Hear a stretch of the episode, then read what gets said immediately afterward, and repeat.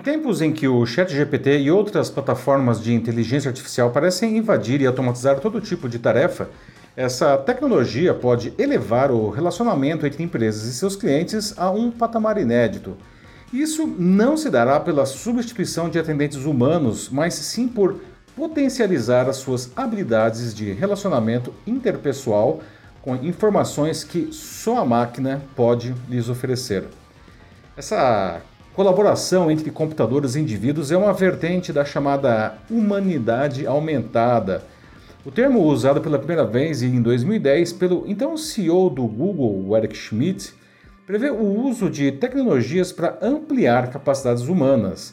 Pode ser por ah, equipamentos robóticos, assistentes virtuais, acesso a dados para tomada de decisões e muito mais. Não? E a tecnologia evoluiu dramaticamente nesses últimos 13 anos. Não? A inteligência artificial tornou-se muito eficiente em compreender pedidos das pessoas e gerar respostas adequadas para cada caso específico e não mais tentar enquadrar as demandas em situações pré-definidas. Isso não é feito apenas a partir de dados históricos, mas da sua capacidade de tirar conclusões a partir de padrões, por exemplo, ah, de consumo e, ou de comportamento. Tá? Para quem lida com o público como atendentes ou vendedores, esse recurso é praticamente um superpoder. Eu sou Paulo Silvestre, consultor de mídia, cultura e transformação digital, e essa é mais uma pílula de cultura digital para começarmos bem a semana, disponível em vídeo e em podcast. Nessa semana eu conversei com o David Paulding, que é vice-presidente sênior da Talkdesk. A Talkdesk é uma multinacional portuguesa que desenvolve sistemas de atendimento.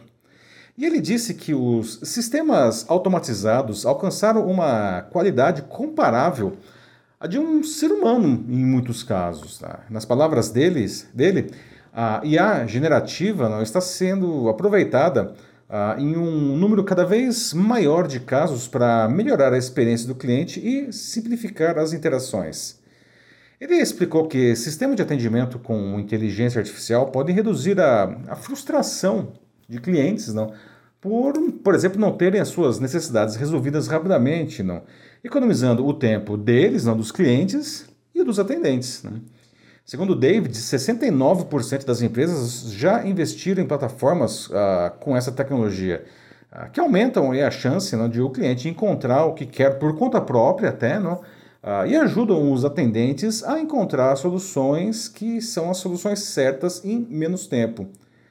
Ironicamente, muitas empresas estão se interessando por soluções de inteligência artificial agora graças à grande visibilidade ah, que a mídia vem dando ao tema nos últimos tempos. Né? Mas é um erro pensar que ela é uma bala de prata né, que vai resolver aí todas as dificuldades. Né? Muitos negócios ainda têm problemas graves e básicos, bem básicos, na experiência que eles oferecem para os seus clientes. E isso eu estou falando num nível conceitual. Tá? E daí você pode ter toda a tecnologia do mundo, mas se você não mudar a maneira como você pensa, a tecnologia não resolve nada, não. E essa frase não é minha, é do Bart de Munk, que, com quem eu também falei nessa semana, ele é Chief Industry Officer da Project 44, uma empresa americana de sistemas de logística que também adota a inteligência artificial em suas soluções. Segundo o Bart, a máquina pode ver, ela pode, enfim, entender, a calcular as coisas mais complexas, mas ela pode se perder diante de, de algo simples até. Não? E nessas horas o ser humano é necessário, seja para melhorar um processo ruim, né? seja para corrigir uma conclusão errada da máquina. Bom, dizem que o bem mais valioso da humanidade é o tempo, né? porque é a única coisa que não pode ser comprada. Né? Portanto, se o dia continua tendo 24 horas para todo mundo, né? O jeito é não desperdiçar nenhum minuto.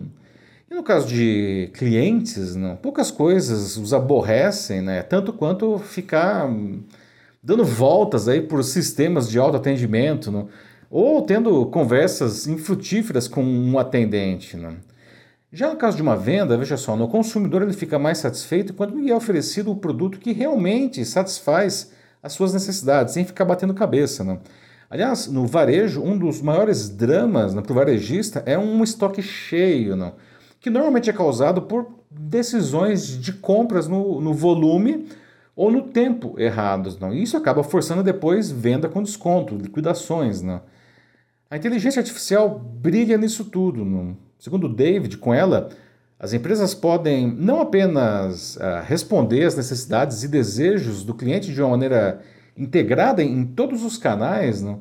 Uh, com serviço personalizado, inclusive, mas uh, também prever não? e se preparar para as necessidades dos clientes, não necessidades e desejos futuros. Claro que há desafios para a implantação da inteligência artificial nesses processos, não? além de uh, entender como ela pode ajudar cada empresa, que são diferentes. Não?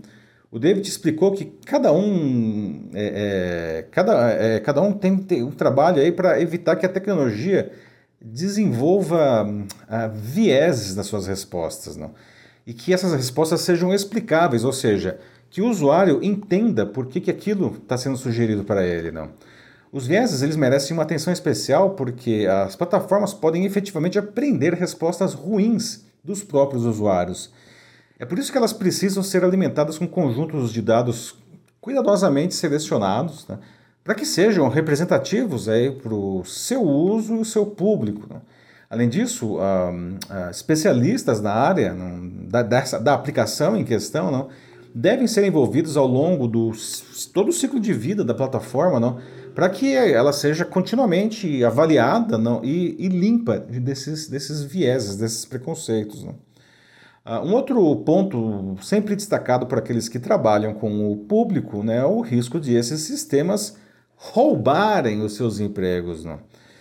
E quando a tarefa for muito repetitiva, ele existe mesmo. Tá? Não dourar a pílula aqui não. Uh, o David explicou que, quando combinados aí, não com a tecnologia avançada de conversão de texto em fala, esses modelos de linguagem vão poder, em breve, assumir todo o processo aí de, de engajamento do cliente. Não?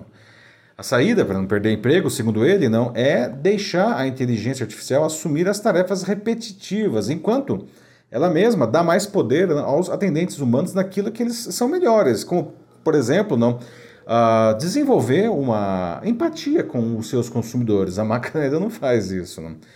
O Bart concorda, não? ele disse que, que nós ainda temos que ter a pessoa, o ser humano, como figura central. Não? Mas a gente tem que usar a inteligência artificial para ajudar essa pessoa a fazer mais, a fazer melhor, além de fazer o seu trabalho um, mais divertido. Não? Isso eu achei muito interessante. Não?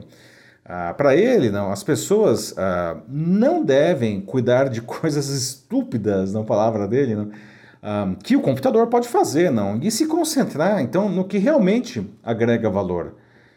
E não faz sentido mesmo pensar na inteligência artificial como uma forma simplesmente de cortar equipes, não.